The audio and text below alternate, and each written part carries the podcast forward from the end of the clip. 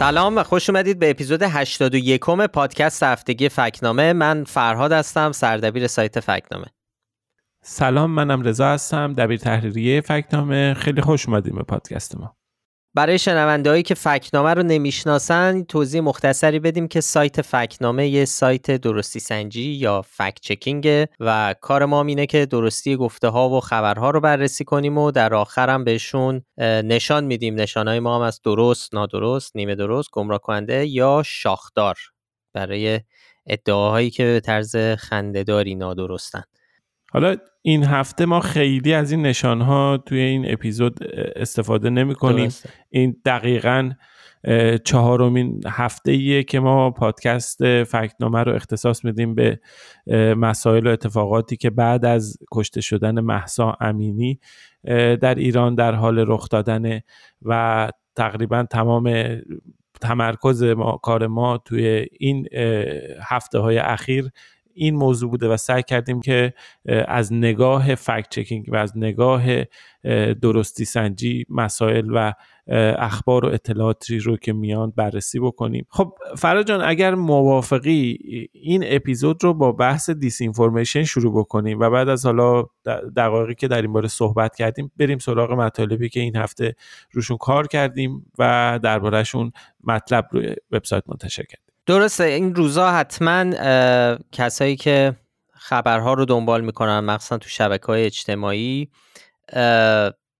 درباره خطرهای اطلاعات نادرست و پخش کردنشون شنیدن و تجربه کردن. احتمالا خیلی از ماها ممکنه تو این چند هفته مخصوصا که خبرها خیلی تند و ماجراها خیلی هیجان زده است فضا کلا تو دام حتی اطلاعات نادرست افتاده باشیم و چیزهایی رو شیر کرده باشیم یا باور کرده باشیم که بعدا فهمیدیم درست نیست. قبلش حالا دیس اینفورمیشن گفتی. ما دو تا مفهوم داریم که اول باید توضیح بدیم. تو پادکست هم با چند بار فکر کنم توضیح دادیم ولی خب برای کسایی که ممکن یادشون نباشه یه بار دیگه بگیم. دو تا مفهوم داریم. یکی misinformation ه که می‌تونه ترجمه بشه به اطلاعات نادرست یا سوء اطلاعات. یه بحث دیگه disinformation ه disinformation هم اطلاعات نادرسته اما فرقش با misinformation اینه که آمدانه است و برای رسیدن به یک هدف و برای آسیب زدن به یک جریان به یک گروه و یه نقشه ای رو نقشه مشخصی رو دنبال می‌کنه. برعکس misinformation misinformation که خب خیلی فقط غلطه لزوما نیت سو نداره. ولی چیزی که ما خواهیم صحبت کنیم دیس اینفورمیشنه که این روزا بسیار به نظر میاد که کاربرد داره. مخصوصا مخصوصا اینکه این موضوع رو هم باید در نظر بگیریم که ایران و حکومت ایران در کنار روسیه و چین یکی از پخش کنندگان دیس اینفورمیشن در جهانه. حالا دو تا جنبه هم داره فعالیت های این کشورها. حالا ایران رو در نظر بگیریم.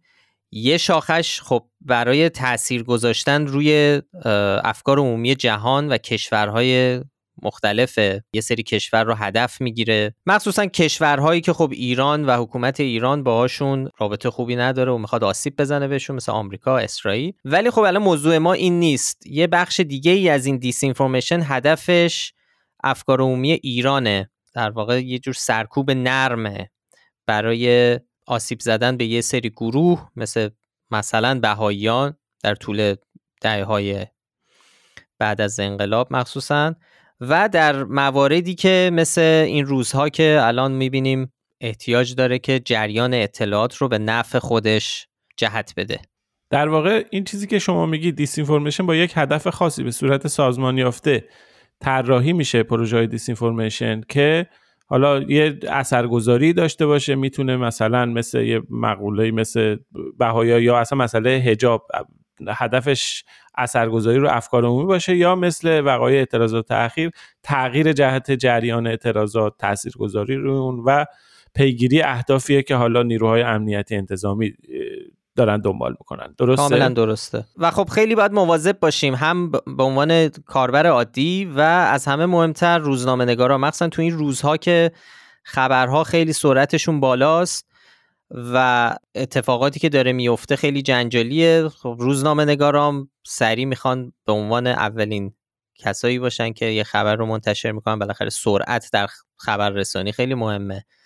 ولی خب همین باعث میشه که خیلی وقتا در دام disinformation حکومتی یا disinform هر جور disinformation ی بیفتن و خبرهایی رو نشر میدن که واقعی نیست. مثالش اخیرا دیدیم که بعد از ماجراهای دانشگاه شریف و در واقع سرکوب خشونت آمیز دانشجویان معترض در در واقع محوطه دانشگاه شریف در تهران یه بیانیه‌ای در شبکه اجتماعی شروع کرد به چرخیدن و چند تا از روزنامه نگاران مهمم اونو پخش کردن. بیانیه تندی بود به نقل از یک گروه دانشجویی گروه دانشجویان آزادیخواه دانشگاه شریف خودشو معرفی می‌کرد. که بیانیه خیلی تنده که علیه رژیم و حکومت و اصلا خیلی کلمات عجیبی به کار برده شد و این خیلی پخش شد و تا چند ساعت داشت پخش می‌شد دست به دست می‌شد. از مردم خواسته بود که بیاین به خیابون به میدون انقلاب در حمایت از دانشجویان شریف همون شب. خب خیلی زود مشخص شد که اصلا همچین گروهی در دانشگاه شریف وجود نداره و خیلی از کاربرا و بخصوصا خیلی از روزنامه نگارانی که اینو پخش کرده بودن در دام یک کارزار دیس اینفورمیشن افتاده بودن و دوباره این بحث احتیاط کردن روزنامه نگاران و روش های پیدا کردن یا تشخیص یک خبر نادرست دوباره مطرح شد. فقط هم بحث خبر نیست بحث تصاویرم هست. حالا هر جور محتوایی بله. آره به هر حال قبار آلوده کردن فضا و بی اعتبار کردن اون چیزهایی که منتشر میشه و اینها یکی از اهدافش اتفاقا هفته گذشته ارشاد علیجانی روزنامه نگار که قبلا هم یکی دوبار توی این پادکست بهش اشاره کرده بودیم بهش ارجاع داده بودیم. روزنامه نگار فکت چکر فرانس 24 هستش. ما زیاد به ارشاد تو این پادکست زیاد که یعنی فکر کنم دفعه چهارم شاید باشه که ازش اسم می‌بریم. خب علت هم داره. علتش اینه که ارشاد علیجانی یکی از معدود روزنامه نگاران ایرانیه که حالا به جز مجموعه ما که 24 ساعت داریم فکت چک کار فکت چکینگ می‌کنیم که از معدود روزنامه نگاران ایرانیه که به صورت خیلی مشخص و فعال کار فکت چکینگ می‌کنه و روزنامه نگاری فکت محور رو داره دنبال می‌کنه. در کنار افرادی حالا مثل حسین باستانی دیگه ما کم داریم افرادی که در واقع فکت چکینگ بخش عمده ای از کارشون باشه. دقیقا. هم می‌خواستم بگم برای همین پیش میاد زیاد پیش میاد که ما ازش اسم می‌بریم. آره خب به حال میگم ارجاع میدیم بهش مسلط به اوضاع ارشاد و تحلیل خیلی خوبی ارائه داده. اتفاقا یک مصاحبه با اینترنشنال داشت هفته گذشته که توی این مصاحبه درباره این کمپین های دیس اینفورمیشن که از طرف جمهوری اسلامی به راه میفته و اینکه چجوری میاد روزنامه نگارا رو هدف قرار میده و این کمپین ها چه اهدافی رو در واقع دنبال می‌کنه صحبت کرد که فکر می‌کنم بد نباشه. یه دور اینجا با همدیگه بشنویم و مرورش بود. ارشاد علیجانی روزنامه‌نگار تلویزیون فرانس 24 و رادیو بین‌المللی فرانسه از پاریس خوش آمدید. علیجانی دلیل اینکه حکومت معمولا در اعتراضها دست به این کار می‌زنه تولید اخبار جعلی و پخش کردنش در شبکه‌های اجتماعی از سوی فعالانش چیه؟ اولین بار هم نیست این کارو می‌کنه. این بار با گسترده تر شدن اعتراض این فعالیت ها هم گسترده تر بوده. کاملا درسته ما از سال 88 به این سمت شکل فضاینده ای با مسئله که به دیس اینفورمیشن معروف است گفتیم یعنی جمهوری اسلامی به شکل گسترده و سازمانی از طریق اکانت هایی که ناام خونده میشن یا از طریق اکانت های ناشناس به کنشگران یا روزنامه‌نگارانی که متاسفانه خیلی اطلاعات دریافتیشون رو چک نمی‌کنن دست انتشار عمدی اخبار دروغ می‌زنن. معمولا دو هدف این کارزارهای دیس اینفورمیشن رو دنبال می‌کنن. در واقع یکی اینکه بعداً اساسا یه خبر دروغی رو منتشر می‌کنن که بعدا توسط رسانه های خود جمهوری اسلامی راستی آزمایی دولتی بشن به اصطلاح و بگن که خب این, اخباری که معترضین منتشر می‌کنن دروغ بود. باقی اخباری هم که معترضین منتشر می‌کنن به همین سیاق دروغ هست. عبارت کشت سازی تبدیل شده به یک کلمه کامل یک عبارت کاملا مرسوم در ادبیات نزدیک به رسانه های سپاه و روزنامه نگارای نزدیک به اون. همین امروز پس از ویدیو منتشر شدن و ویدیوی دردناک از سنندج چندین و چند تن از روزنامه نگاران نزدیک به سپاه با همین کلمه شروع کردن. اعتبار این ویدیو رو زیر سوال ببرم. اگر بخوام یک مثال دقیق بزنم از این مسئله اعتراضاتی که چندین ماه پیش در خوزستان صورت گرفت و متاسفانه برخی از کنشگران و حتی رسانه ها از سیر یک کارزار دیس اینفورمیشن دستگاه اطلاعاتی ایران شدن. اونا تصاویر رو منتشر کردن که از طریق اکانت های ناام مدعی شده بودن این افراد کشته شده ها در اعتراضات مردم در خوزستان هستن. تصاویر منتشر شد به شکل گسترده و بعد مشخص شد که یکی از این تصاویر متعلق هست به یکی از اعضای گروه دولت اسلامی عراق و شام و دیگری هم زند و دیگرانی هم بودن که زنده بودن. این یعنی رسانه های جمهوری اسلامی با اتکا به همین رسانه های سپاه مدعی شدن که کسی در اعتراضات خوزستان کشته نشده و رسانه های خارج از کشور دروغ میگن. هدف دیگه ای که میشه متصور شد این هستش که سرگرم کنن معترضین و رسانه ها و کنشگران رو به مسائل بیپایه و حاشیه‌ای مثل این ماجرای دستکاری بودن یا قدمی بودن تصاویر خامنه‌ای در برنامه اخیر منتشر شده بود که حالا به قول نسل ما مردم رو بفرستن دنبال قاتل بروسلی. خب ارشاد دو تا هدف دیسفورمیشن رو توضیح میده. همو بی اعتبار کردن بقیه چیزهایی که منتشر میشه. تصاویر ما قبلا تو فکنامه خیلی دربارش صحبت کردیم. وقتی یه عکس یا یه فیلم با یه شرح نادرست منتشر میشه یه فیلم قدیمی میاد اینها ناخداگاه اعتبار بقیه هم زیر سوال می‌بره.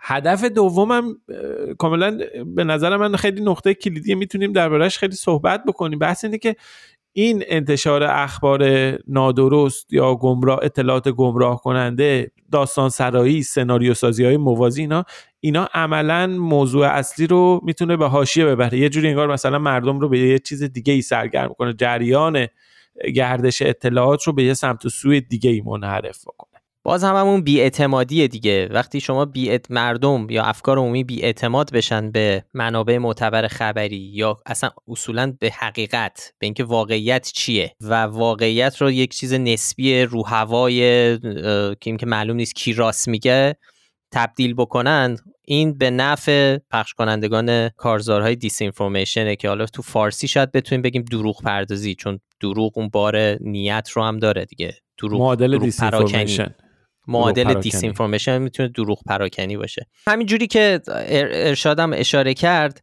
خیلی وقتها اکانت هایی که یا رسانه ها یا هر کس که ظاهرا دارن مثلا تو این مورد وقایع اخیر ایران مثلا دارن به نفع یا در حمایت از معترضین دارن خبر پخش می‌کنن. این لزوما دلیل نمیشه که خب فکر کنیم که اینا واقعا مثلا طرفدار معترضینن یا اون چیزی که چون دارن فوش میدن به حاکمیت پس هیچ ارتباطی با حاکمیت ندارن. برعکس می‌تونه کاملا اینطور باشه که در قالب حمایت از معترضین در واقع لباس حمایت از معترضین رو پوشیدن و دارن خبرهای نادرست پخش می‌کنن دروغ پراکنی می‌کنن ماجرا رو می‌خوان به شکلهای دیگه به جهتهای دیگه ببرن. نمونهش همون که گفتیم مثلا بیانیه دانشگاه شریف یا از قول دانشگاه دانشجویان دانشگاه شریف که حالا بی همونجور که گفتیم بی اعتمادی درست بکنن و استفاده های دیگه ازش می‌کنن دیگه.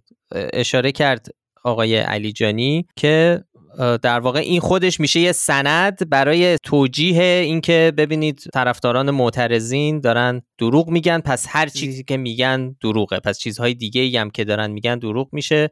یه جور بیاعتمادی درست بکنن بین برای مخاطبا. طبیعی هم هست شما وقتی یک چیزی رو می‌بینی که اشتباهه از یک ویدیویی که خیلی دست به دست شده می‌بینی اشتباهه خب طبیعی هم هستش که اشتباه بکنی. به علاوه بعضی از این اطلاعات اشتباه امنیت کاربران رو هم به خطر میندازه کما که هفته گذشته ما درباره استارلینک صحبت کردیم. این اطلاعات نادرستی که درباره اینکه استارلینک به زودی میاد به زودی میاد و همین هفته هاست که ما دسترسی داشتیم باعث شده بود که خیلی ها برن بد افزار نصب کنن به خطا بیفتن خب این هم بود. اما اون بحث قبار آلوده کردن فضا یعنی تعبیری که ما به قبار آلوده کردن تعبیر می‌کنیم که بیان فضا رو به هم بریزن شلوغش بکنن این هم یکی از موضوعاتی که به نظر من جای کار داره. سناریو سازی مثلا یه اتفاقی افتاده ما خیلی این رو دیدیم یک رویه است در مورد از سالها قبل یه چنین اتفاقاتی میافتاد. سال 88 وقتی ندا آقا سلطان رو کشتن در واقع با شلی که نیروهای حالا امنیتی اینا کشته شد شروع کردن به سناریو سازی.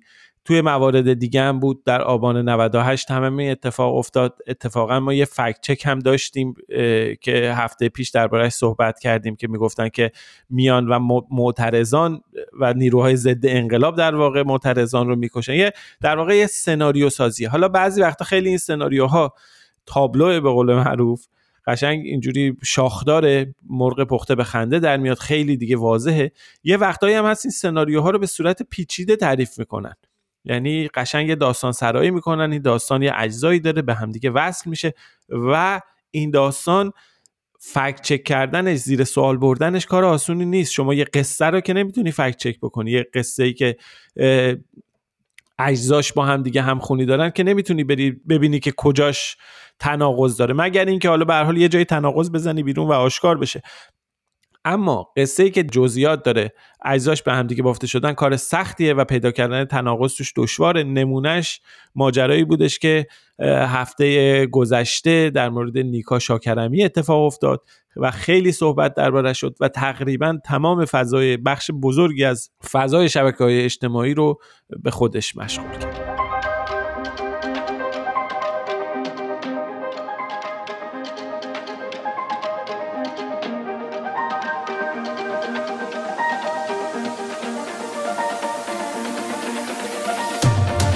دادستان تهران ادعای کشته شدن نیکا شاکرمی در آشوبهای اخیر را رد کرد. رسانه های خارجی در چند روز گذشته ادعای مفقود و کشته شدن این دختر را با آب و تاب زیادی منتشر کرده بودند. خب که گفتی ماجرای نیکا شاکرمی نمونه همین جور سناریو سازی ها و مشوش کردن فضا فضای اطلاعات یه خلاصه اگه بخوایم بگیم از ماجرا اینه که خب نیکا شاکرمی دختر نوجوان 17 ساله ای بود که روز 29 شهریور 1401 برای اعتراض به خیابان میره در تهران. آخرین خبری که ازش در زمان حیاتش در دسته مربوط به حدود ساعت 11 و نیم شب تو بولوار کشاورز تهرانه که با نزدیکانش تماس می‌گیره میگه مامورا به دنبالشن و بعد از اون گم میشه.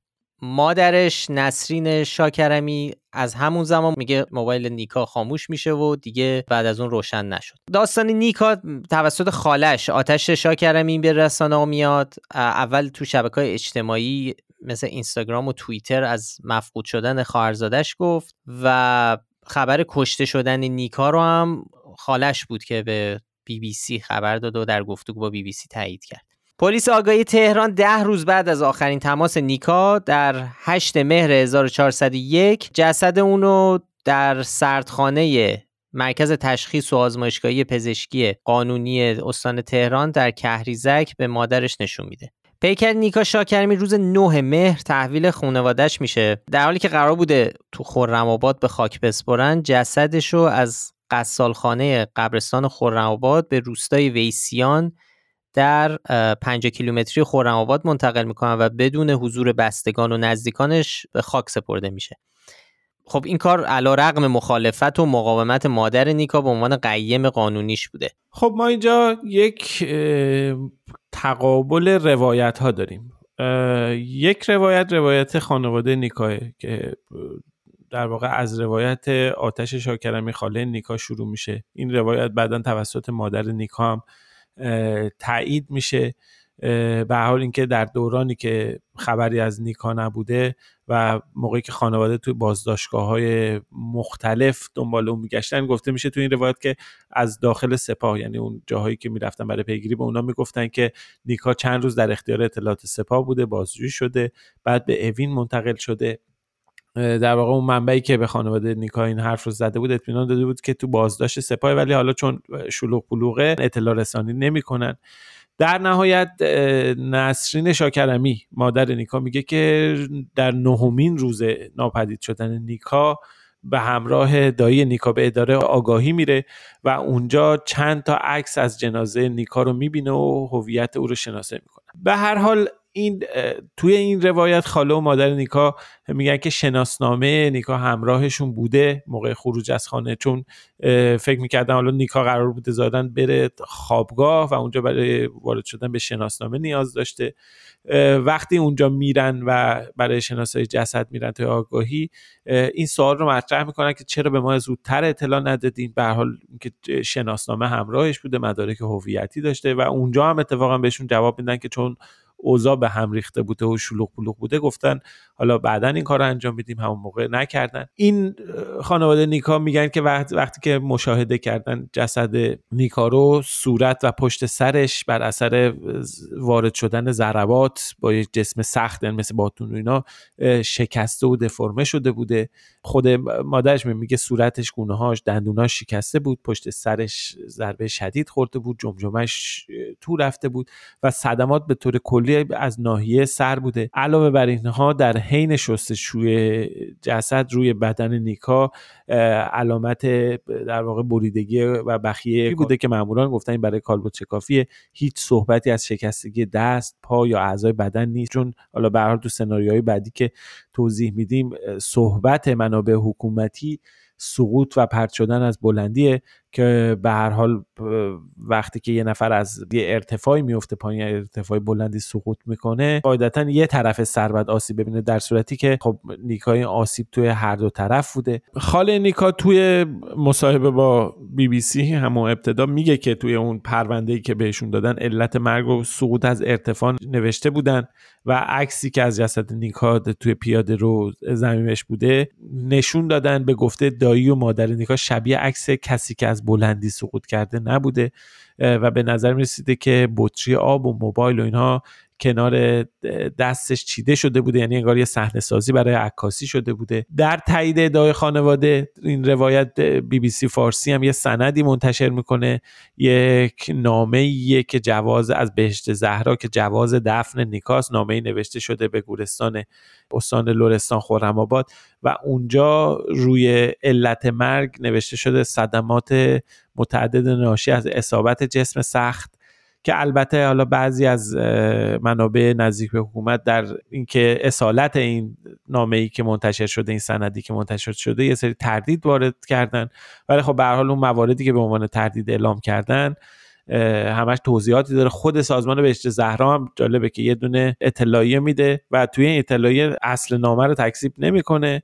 و فقط توضیح میده که در واقع مرجع اعلام دلیل فوت یه جای دیگه است ولی جایی نگفته شده که این نامه جعلیه یا نه. این روایتیه که ما از خانواده داریم ولی سناریوهای دیگه هم به موازات این روایت از جاهای دیگه عمدتا منابع حکومتی مطرح بوده. آره بعضی از رسانه هایی که این سناریوهای مختلف رو منتشر کردن مثل صدا سیما خبرگزاری تصنیم خبرگزاری میزان و وحید اشتری فعال سیاسی اصولگرا که اخیرا آخرین چیزی که خیلی خبرسازش کرد ماجرای سیسمونی قالیباف بود که احتمالا شنیده باشید و افشای اون ماجرا. خب خط مشترکی که توسط همه این منابع دنبال شد این بود که نیکا توسط نیروهای امنیتی و ضربه باتون و اینا کشته نشده بلکه از بلندی سقوط کرده و ماجرای اصابت جسم سخت سرش واقعیت نداره. ولی خب تو جزئیات سناریوهای اونا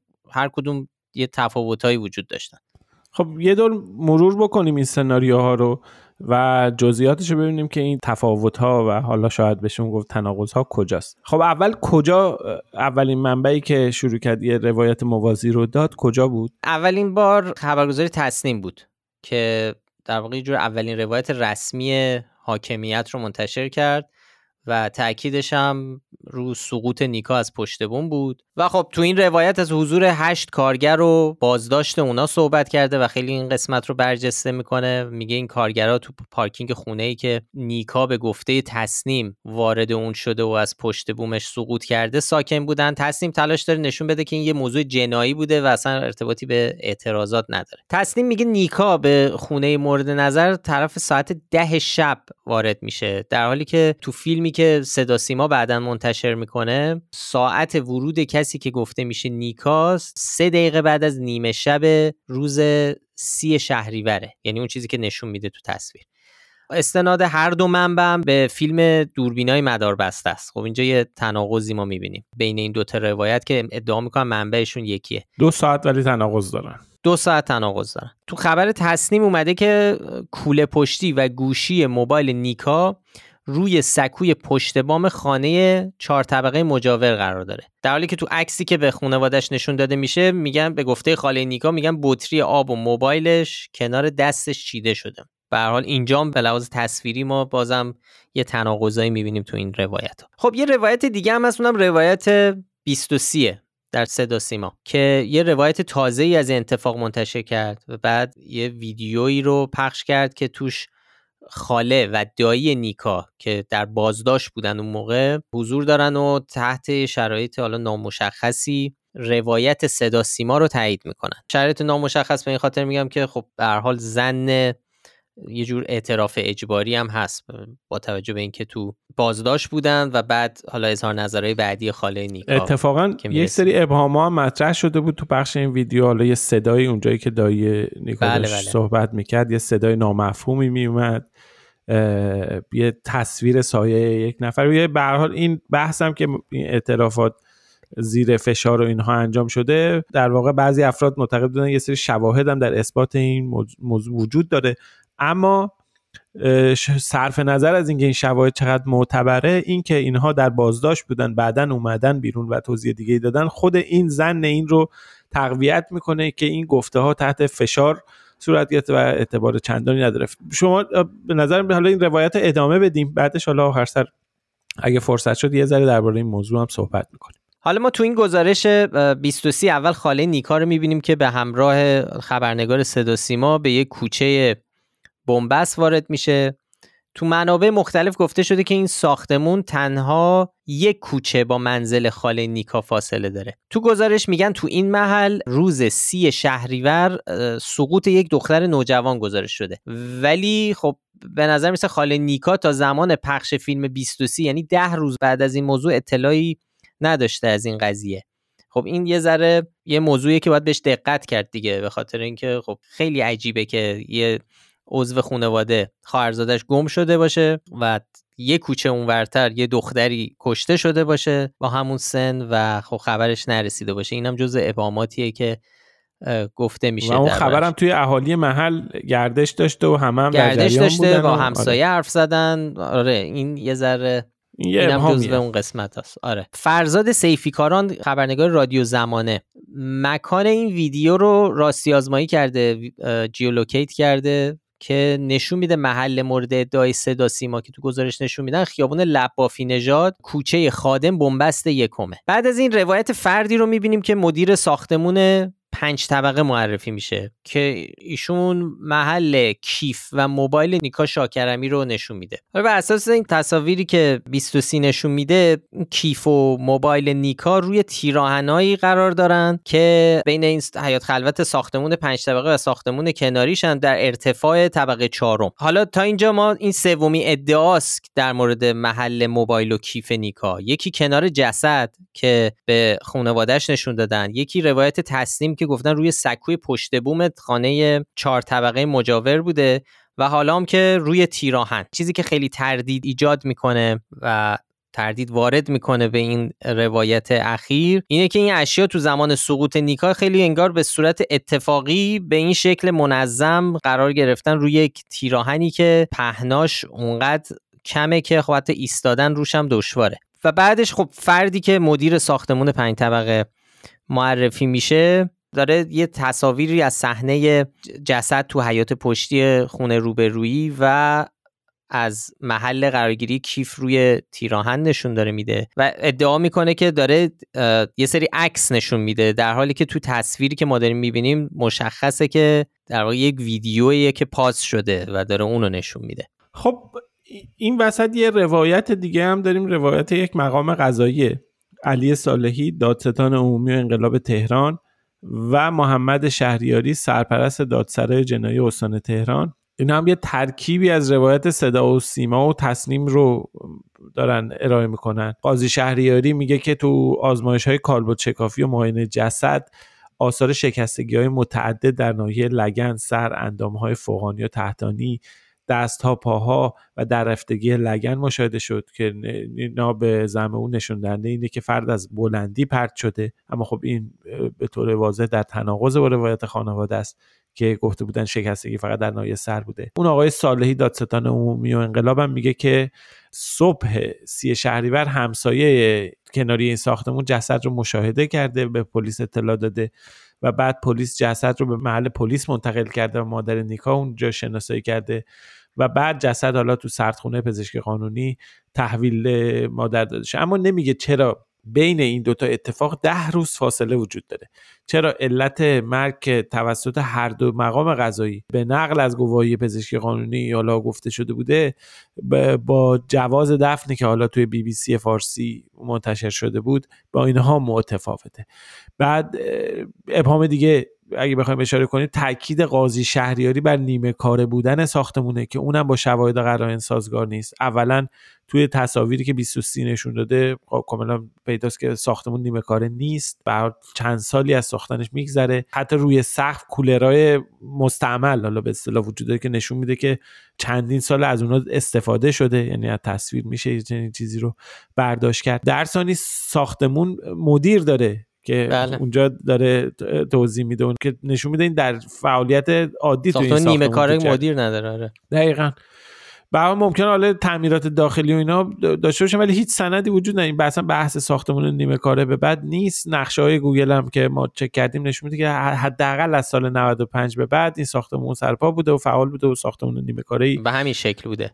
دقیقا به همین شکل بوده در کار نبود. این وسط حالا خب تصنیم سایت وابسته به سپاه. 23 صدا و سیما این قاضی شهریاری و اون آقای ساله دادستان اینا مقام های رسمی.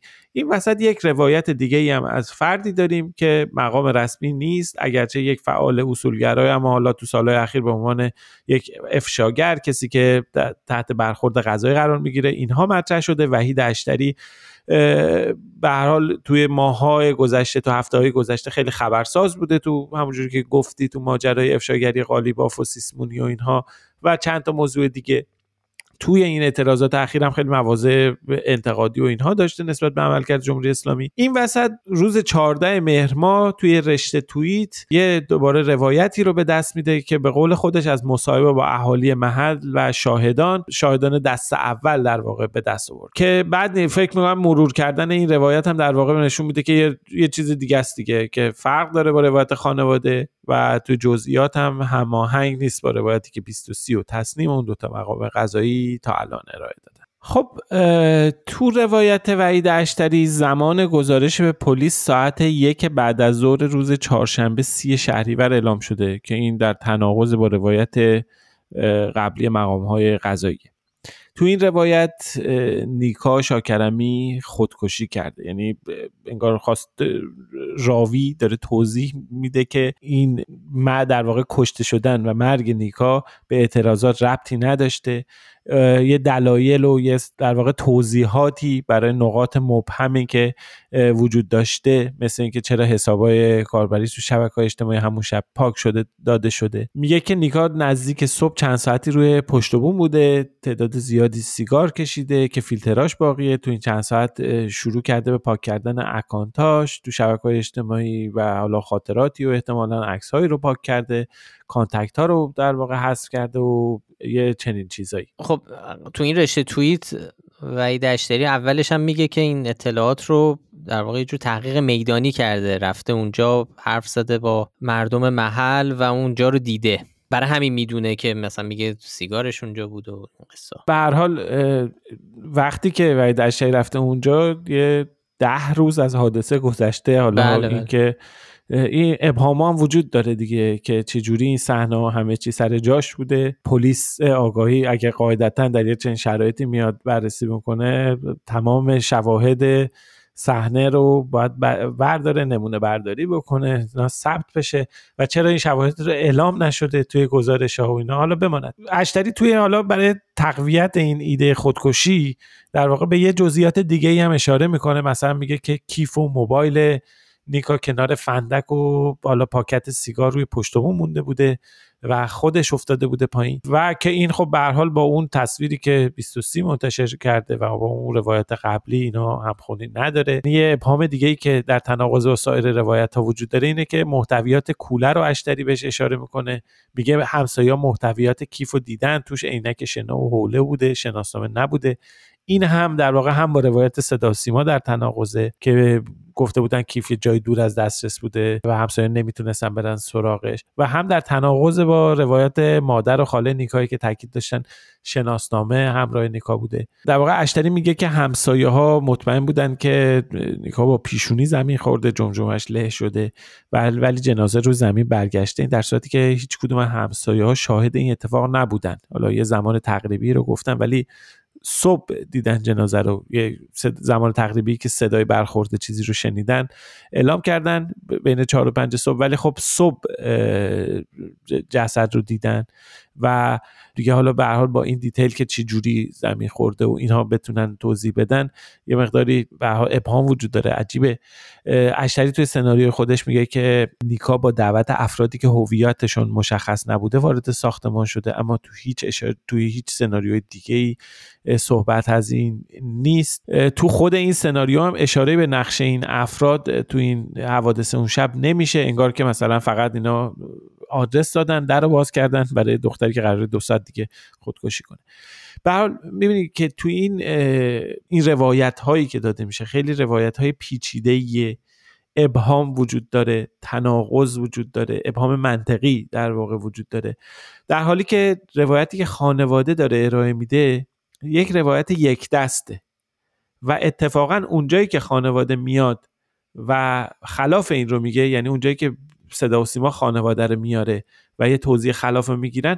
اون هم انگار سندیه که تایید می‌کنه روایت خانه خانواده نیکا درسته. این اون هم ابهامیه. آره حالا میگی روایت خانواده اصلا تو مصاحبه اخیری که نسرین شاکرمی مادر نیکا داشته تاکید کرده که دختری که تو فیلم صدا سیما دیده میشه یعنی اون تصاویر دوربین مدار بسته اصلا نیکا نیست. تو گفتگوهایی که با رادیو فردا و ایران اینترنشنال داشته تو همون یعنی تاکیدش روی همون روایت ابتدایی خانواده است و میگه برادر و خواهرش رو تحت فشار گذاشتن برای اون چیزی که تو گزارش 23 گفتن. یه ذره قبلتر اشاره کردیم که یه سری ابهام ها درباره پخش اظهارات دایی نیکا مطرح شده بوده از جمله که می‌گفتن یه صدای مبهمی بوده یه سایه ای شده.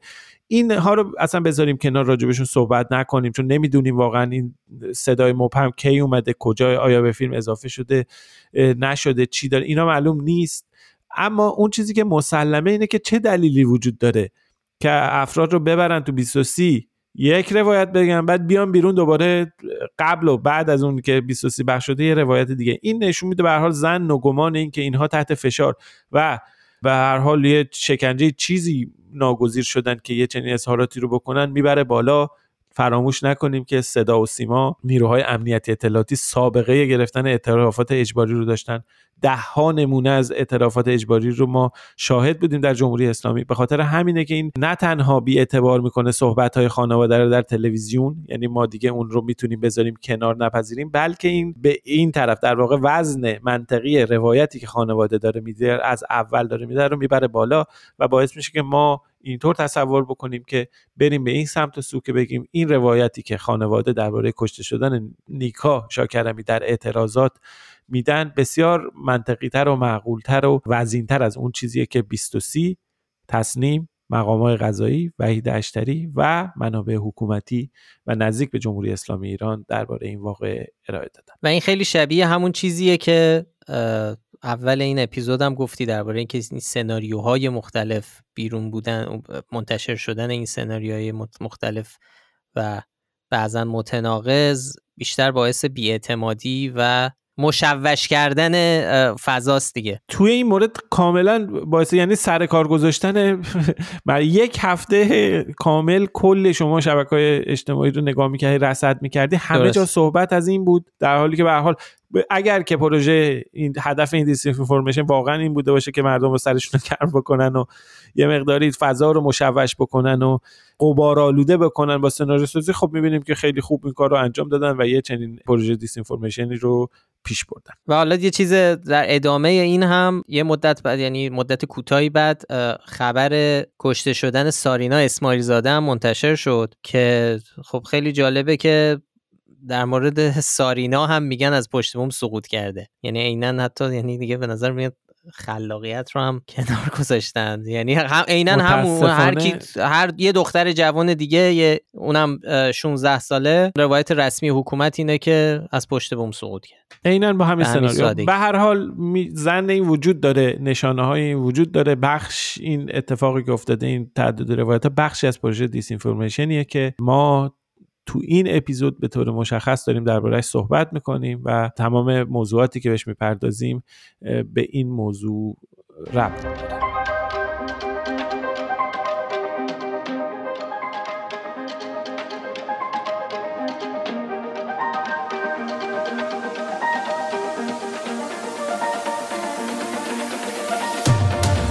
ما هفته گذشته یک مقاله منتشر کردیم به عنوان تحلیل کارزار هشتگ محسا امینی در توییتر. خب به حال ما اولا که شروع کردیم به انتشار گزارش تحلیلی درباره کارزارهایی که توی شبکه های اجتماعی به راه میافتن به طور مشخص در توییتر. قبلا هم توی هفته گذشته کارزار اینترنتی یکی از کارزارهای جمهوری اسلامی رو برای دفاع از دولت قبل از اینکه اصلا این وقایع اخیر و ماجرای امینی پیش بیاد تحلیل و بررسی کرده بودیم. یک مقاله مفصل دولت بودیم. مردم. هشتگ دولت مردم توضیح داده بودیم که این چجوری این هشتگ از کجا اومده نوع گردشش چیه اعتبار اکانت هایی که مشارکت دارن به چه نحویه؟ چنین کاری رو انجام دادیم. این بار هم خب اومدیم هشتگ محسا امینی رو که بعد از اینکه نامش به خاطر اتفاقاتی که توی گشت ارشاد افتاد و به کما رفت و کشته شد. به حال از میانه های شهریور 23 و 24 شهریور اومد سر زبون ها افتاد. توی شبکه های اجتماعی خیلی زیاد این نام تکرار شد. از مرزهای ایران فراتر رفت. تقریبا تبدیل شد به یکی از هشتگ های خیلی بزرگ تویتری که تا حالا باش ما روبرو بودیم. تحلیل ما روی داده نشون میده که از تقریبا بیش از 250 میلیون توییت با این هشتگ استفاده شده تا روز البته این اطلاعات مال چند روز پیشه. تا الان خب خیلی بیشتر. دقیقا تا روز 15 مهر 254 میلیون و 999 هزار 800 توییت با هشتگ محسا امینی منتشر شده. خب یه نقشه حرارتی هیت مپی که سایت ترند مپ تخمین زده نشون میده که با وجود قطعی اینترنت و حالا فیلتر بودن توییتر توی ایران 43 درصد از چیزایی که درباره با هشتگ محسا امینی منتشر شده توسط کاربران داخلی بوده که این عدد نسبتا بزرگیه. بر ما توی مقاله اومدیم فهرست هشتگ های انشابی که انشابی که از روی این هشتگ اصلی محسا امینی اومده رو بررسی کردیم که مربوط به زنجیره اتفاقاتیه که توی این 20 روز رخ داده بود. 20 روز یعنی از زمان کشته شدن محسا تا زمانی که ما این مطلب رو آماده کردیم. هشتگ انشابی رو می‌خوای توضیح بدی یعنی چی؟ منظورمون چیه هست هشتگای مثل آپیران، محسامینی انگلیسی، اعتصابات سراسری، اشنویه، نیکا شاکرمی، دانشگاه شریف، اعتراضات سراسری، حدیث نجب اینا اینا هشتگایی که تماما در واقع هشتگای انشعابی بودش که ما در واقع رصد کردیم اینا رو. داده ها بهمون به نشون داد. مثلا نشون داد پرتکرار ترین کلمه ای که توی این شبکه شکل گرفته بود حول هشتگ مهسا امینی واژه برایه بود که مربوط حالا به ترند اعتراضی کاربران ایرانی بود. فهرست لینک هایی که توی کارزار محسا امینی بیش از بقیه رد و بدل شدن رو بررسی کردیم. ولی به هر حال خب این وسط توییتر فارسی همیشه میدان نبرد موافقان و مخالفان جمهوری اسلامی هم بوده دیگه. درسته. مثلا تو ماهای اخیر حسابای کاربری که مرتبط با جمهوری اسلامی هن کارزاره مختلفی شرکت داشتن. مثلا جمهوری کارزار حمایت از حجاب اجباری که تحت عنوان هشتگ ایران عفیف. یا یه کارزار تخریبی که راه افتاد چند ماه پیش علیه سلبریتی ها که هشتگ سلبریتی های دوزاری بود. یا اگه تو علیه فیلمسازان و یه همچنین کارزار ضد اسرائیلی یو اس لیبرتی. که اینا هر دو به رهبری در واقع علی اکبر رایفی پور بود و نقش کلیدی داشت توی ترند کردن این کارزار. که ما یه, یه تحلیل جامعی رم از همونجور که گفتی درباره اون هشتگ دولت مردم منتشر کردیم. ولی خب بعد از ماجرای مهسا امینی و بالا گرفتن اعتراضات ما شاهد رشد ساخته شدن حسابهای کاربری جدید به توییتر فارسی بودیم. و خب این پلتفرم رو حالا تبدیل کرده به صحنه نبرد اطلاعاتی بین همجور که گفتی کاربران به اصطلاح حکومتی و مخالف جمهوری اسلامی. ما داده های توییتر رو که بررسی کردیم یه سری حسابهای کاربری رو اومدیم نگاه کردیم. یه 25 هزار تا یه جامعه آماری رندوم انتخاب شد که خب این داده ها نشون می‌داد که حدود 5 هزار تا از این حسابها بعد از 24 شهریور منتشر شده بعد از روز تایید خبر کشته شدن محسا که گفته شد که به طور قطعی جونش رو از دست داده. این در واقع تقریبا یعنی یک پنجم این حساب حسابی بودن که به تازگی بعد از داغ شدن هشتگ محسا امینی ساخته شده بودن. اتفاقا سی هم اخیرا یه گزارشی منتشر کرده با عنوان نبرد روایت های ایران در شبکه های مجازی که اونجا میگه آره دقیقا این کارزار بین موافقان و مخالفان حکومت در توییتر در جریانه و خب خیلی هم فعال دیگه. ولی خب به هر حال باید توجه داشته باشیم تو خود همین گزارش سی هم. اونجا حالا صحبت می‌کنه با یک استاد در واقع اطلاعات دیجیتال که تحلیل می‌کنن این دادا رو. مارک اوون جونز. بله که اونجا میگه که تعداد زیادای حسابهای کاربری جدیدی که از طرف مخالفان اتفاق افتاده درسته که می‌تونه نشان دهنده وجود کارزار هماهنگ باشه. آره ما هم قبلا توی مثلا جاهای دیگه این رو بررسی کردیم. یکی از نشانه های کارزار همه یهو فعالیت یه بخش زیادی حسابای تازه در واقع تاسیس شده و اینها هستش همیشه. ولی خود جونز هم اونجا اعزام می‌کنه که اینا برای نتیجه گیری کافی نیستن. ما هم همین تاکید رو می‌کنیم. به هر حال بخش بزرگی از جامعه تحت تاثیر این اخباری که منتشر می‌شد قرار گرفتن. میزان و حجم واکنش عمومی که این اتفاق افتاد ما نشانهای خیلی زیادی داریم. نشون میده خیلی از مردم اومدن همون موقع اصلا تصمیم گرفتن بیان توی توییتر یا حسابهای دیگه ای برای حفظ امنیت خودشون درست بکنن. همیشه این اتفاق میفته وقتی یه موضوع پرخبری مثلا در این سالهایی که شبکه های اجتماعی شدن منبع خبر خیلی خبرهای غیر رسمی یه همیشه یه موجی از ساخته شدن حسابای جدید میاد تو خیلیاشون. همونجور که گفتی کاربرایی که می‌خوان در جریان باشن می‌خوان تو توییتر حضور داشته باشن برنوی یه بخشیش هم قطعا می‌تونه هماهنگ شده باشه. یعنی خیلی این فرق می‌کنه با اون کارزارایی که حالا عمدتا از طرف رایف پور اینا میاد تو خلع یهو مثلا یهو شروع یک پنجم حسابای کاربری توی زمان کوتاهی درست میشه فرق با اینکه شرایط احساسی فوق العاده فوق العاده هست می‌بینیم خاصی اتفاق میفته و خیلی ها میان و به این در واقع کمپین می‌خوان بپیوندن اخبار رو از توییتر بگیرن توییت بزنن نظر نظر. این خیلی به حال این که این تعداد حساب کاربری جدید ساخته شدن نمیشه گفت به طور قطعی نشان دهنده اینه که حتما حالا یه کارزار هماهنگ شده حالا طراحی شده چیزی ولی غیر محتمل هم نیست. یعنی اینکه تعدادش به قدری بله, بله. زیاده که نمی‌تونیم واقعا نمیشه بگیم که تمامش اینا کاربران عادی هن هر کدومشون یه آدم. قطعا یه بخشی از این قضیه حالا کوردینیت شده است هماهنگ شده است که حالا می‌تونیم بریم تعریف کوردینیتد و اینجور کارزارهای هماهنگ شده رو بدونیم. تعریف توییتر از کارزار هماهنگ شده اینه که استفاده از خدمات توییتر به گونه ای که به طور مصنوعی اطلاعات را تشدید یا سرکوب کند یا انجام رفتاری که تاثیر منفی به روی تجربه دیگر کاربران در انگام استفاده از توییتر بزن ولی خب هر, هر جور رفتار هماهنگ شده خب لزوما ناقص سیاست های توییتر نیست. توییتر هم فقط زمانی دست به اقدام علیه این جور حسابا می‌زنن که می‌زنه که مشغول رفتار هماهنگ شده است. که اختلال در چرخه اطلاعات براش مسجل بشه. حالا تعریف توییتر هم از اختلال اینه که استفاده از توییتر برای شرکت در فعالیت های انبوه تهاجمی یا فریبنده که دیگران را گمراه می‌کنه.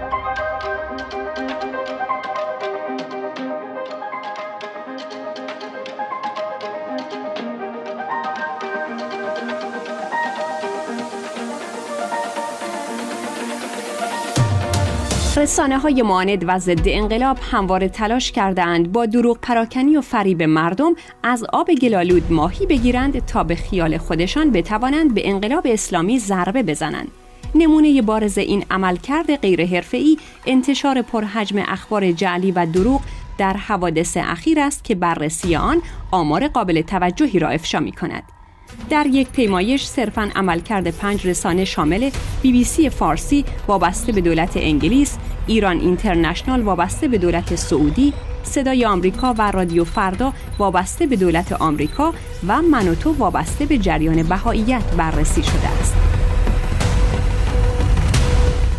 پنج دروغی که در 25 روز گذشته بیشترین بازنشر را از این رسانه ها داشتند به ترتیب شامل ادعای دروغ ضرب و شتم محسا امینی، ادعای دروغ درباره فوت و بیماری رهبر انقلاب، ادعای دروغ درباره سقوط شهر اشنویه، ادعای دروغ درباره علت مرگ نیکا شاکرمی، ادعای دروغ به خاک و خون کشیده شدن دانشگاه شریف. خب خبرگزاری فارس روز 19 مهر یه گزارش ویدیویی منتشر کرد با عنوان بررسی عملکرد رسانه های ضد ایرانی در اختشاشات هر دو دقیقه یک دروغ. حالا کاری که این ویدیو کرده بود این بود که عملکرد پنج رسانه بی بی سی فارسی ایران اینترنشنال صدای آمریکا رادیو فردا و منوتو رو و صفحات و حساب های مجازی اونا رو بررسی کرده بود و ادعا می‌کنه که این رسانه ها در 25 روز گذشته 17312 دروغ رو درباره حوادث اخیر ایران منتشر کردن.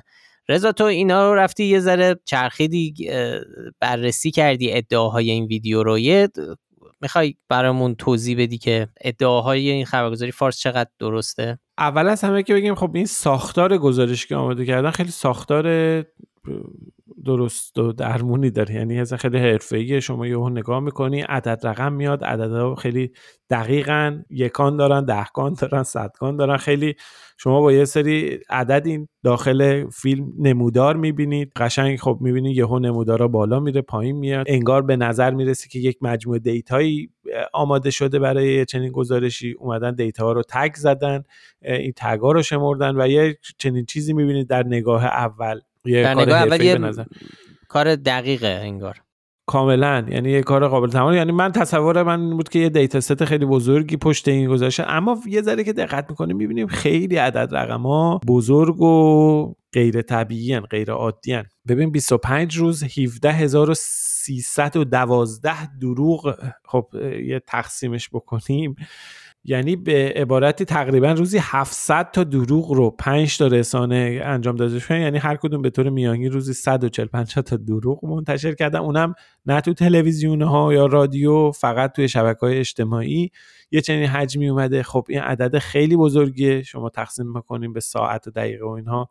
به قول خودشون به این همون نسبت هر دو دقیقه یک دروغ می‌رسید. خب ما رفتیم سراغ ابهامای فرمی این گزارش فارس. مثلا مدعیه که 11426 تا خبر ایران اینترنشنال منتشر کرده تو این مدت. خب خیلی عدد بزرگیه شما تقسیمش بکنی میشه روزی 450 تا انگار خبر منتشر کرده باشن. خب کسایی که می‌بینن یه چنین چیزی نمی‌تونه ساعت داشته باشه.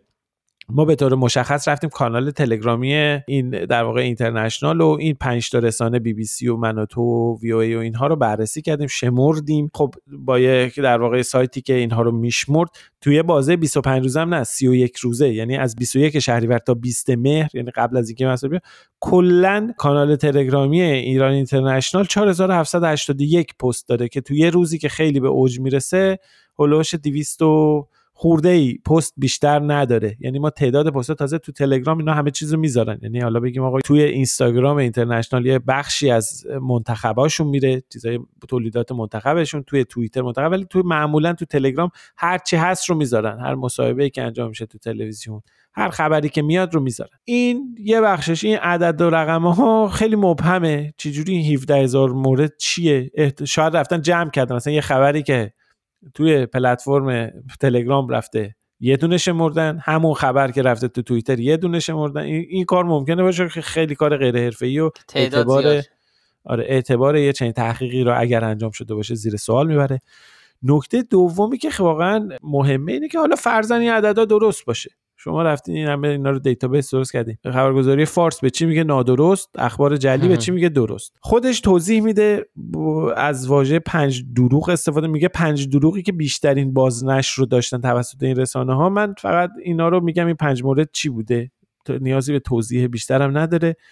ادعای دروغ ضرب و به محسا امینی که به حال یعنی اون ابهامی که کل ماجراها سرش به وجود اومده و این همه اتفاق افتاده کل این ابهام و اینا با یه کلمه صادق دروغ زیر سوال بردن. ما قبلا هم توضیح دادیم درباره این موضوع مطلب منتشر کردیم. تا زمانی که یک گزارش مستقلی و از طرف یک گروه حرفه‌ای بدون وابستگی به حالا جمهوری اسلامی نهادهای امنیتی اینها نباشه با دلیل سوابق جمهوری اسلامی در پنهانکاری و انتشار اطلاعات نادرست و همینطور سوابق عملکرد گشت ارشاد نمیشه در واقع قبول کردین ادعایی رو که مطرح می‌کنن دومی درباره ادعای دروغ دومین چیزی که اینا به اسمش گذاشتن. ادعای دروغ درباره فوت و بیماری رهبر ایران. خب این خبری بوده که تو خیلی از رسانه ها سراغش رفتن. گمان زنی این ادعای دروغ نیست. در یک نهادی که اطلاعات بسته داره مثل بیت رهبری خبر نمیاد بیرون. عجیب موضع گیری نکردنش. خب به هر حال گمان زنی درباره این موضوع